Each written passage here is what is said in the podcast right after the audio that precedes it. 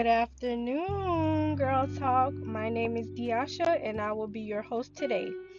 Today's topic going to be a little touchy, guys. That's okay because the hard conversations are very necessary. So let's get started. I hope y'all all are having a beautiful afternoon, pushing through your circumstances and living your better life.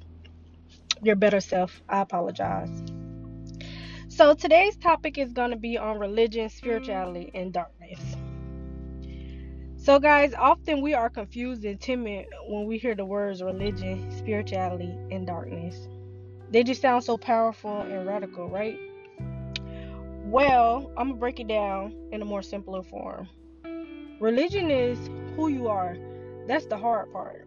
Identifying our true selves, dealing with things that's not discussed that has been deep rooted in us Spirituality comes when your religion has been identified, keeping you divinely guided on your path, also grounded in your identity, holding you accountable when you are outside of your identity. Darkness. Hmm.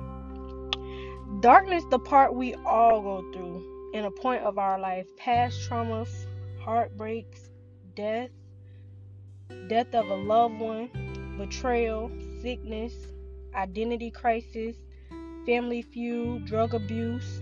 These things can leave us so broken and hopeless, or it may even empower. This the part of our life that keeps us in a cycle of confusion. Do we let it make us or break us? How will we ever come out of this darkness? This is the part in life that makes us question who are we? Left feeling unidentifiable? This where religion come in at. Religion says, I'm gonna take you to your root. I'm going to show you the difficult things you have a you have a hard time speaking about. We are going to deal with these things that's keep you unidentifiable.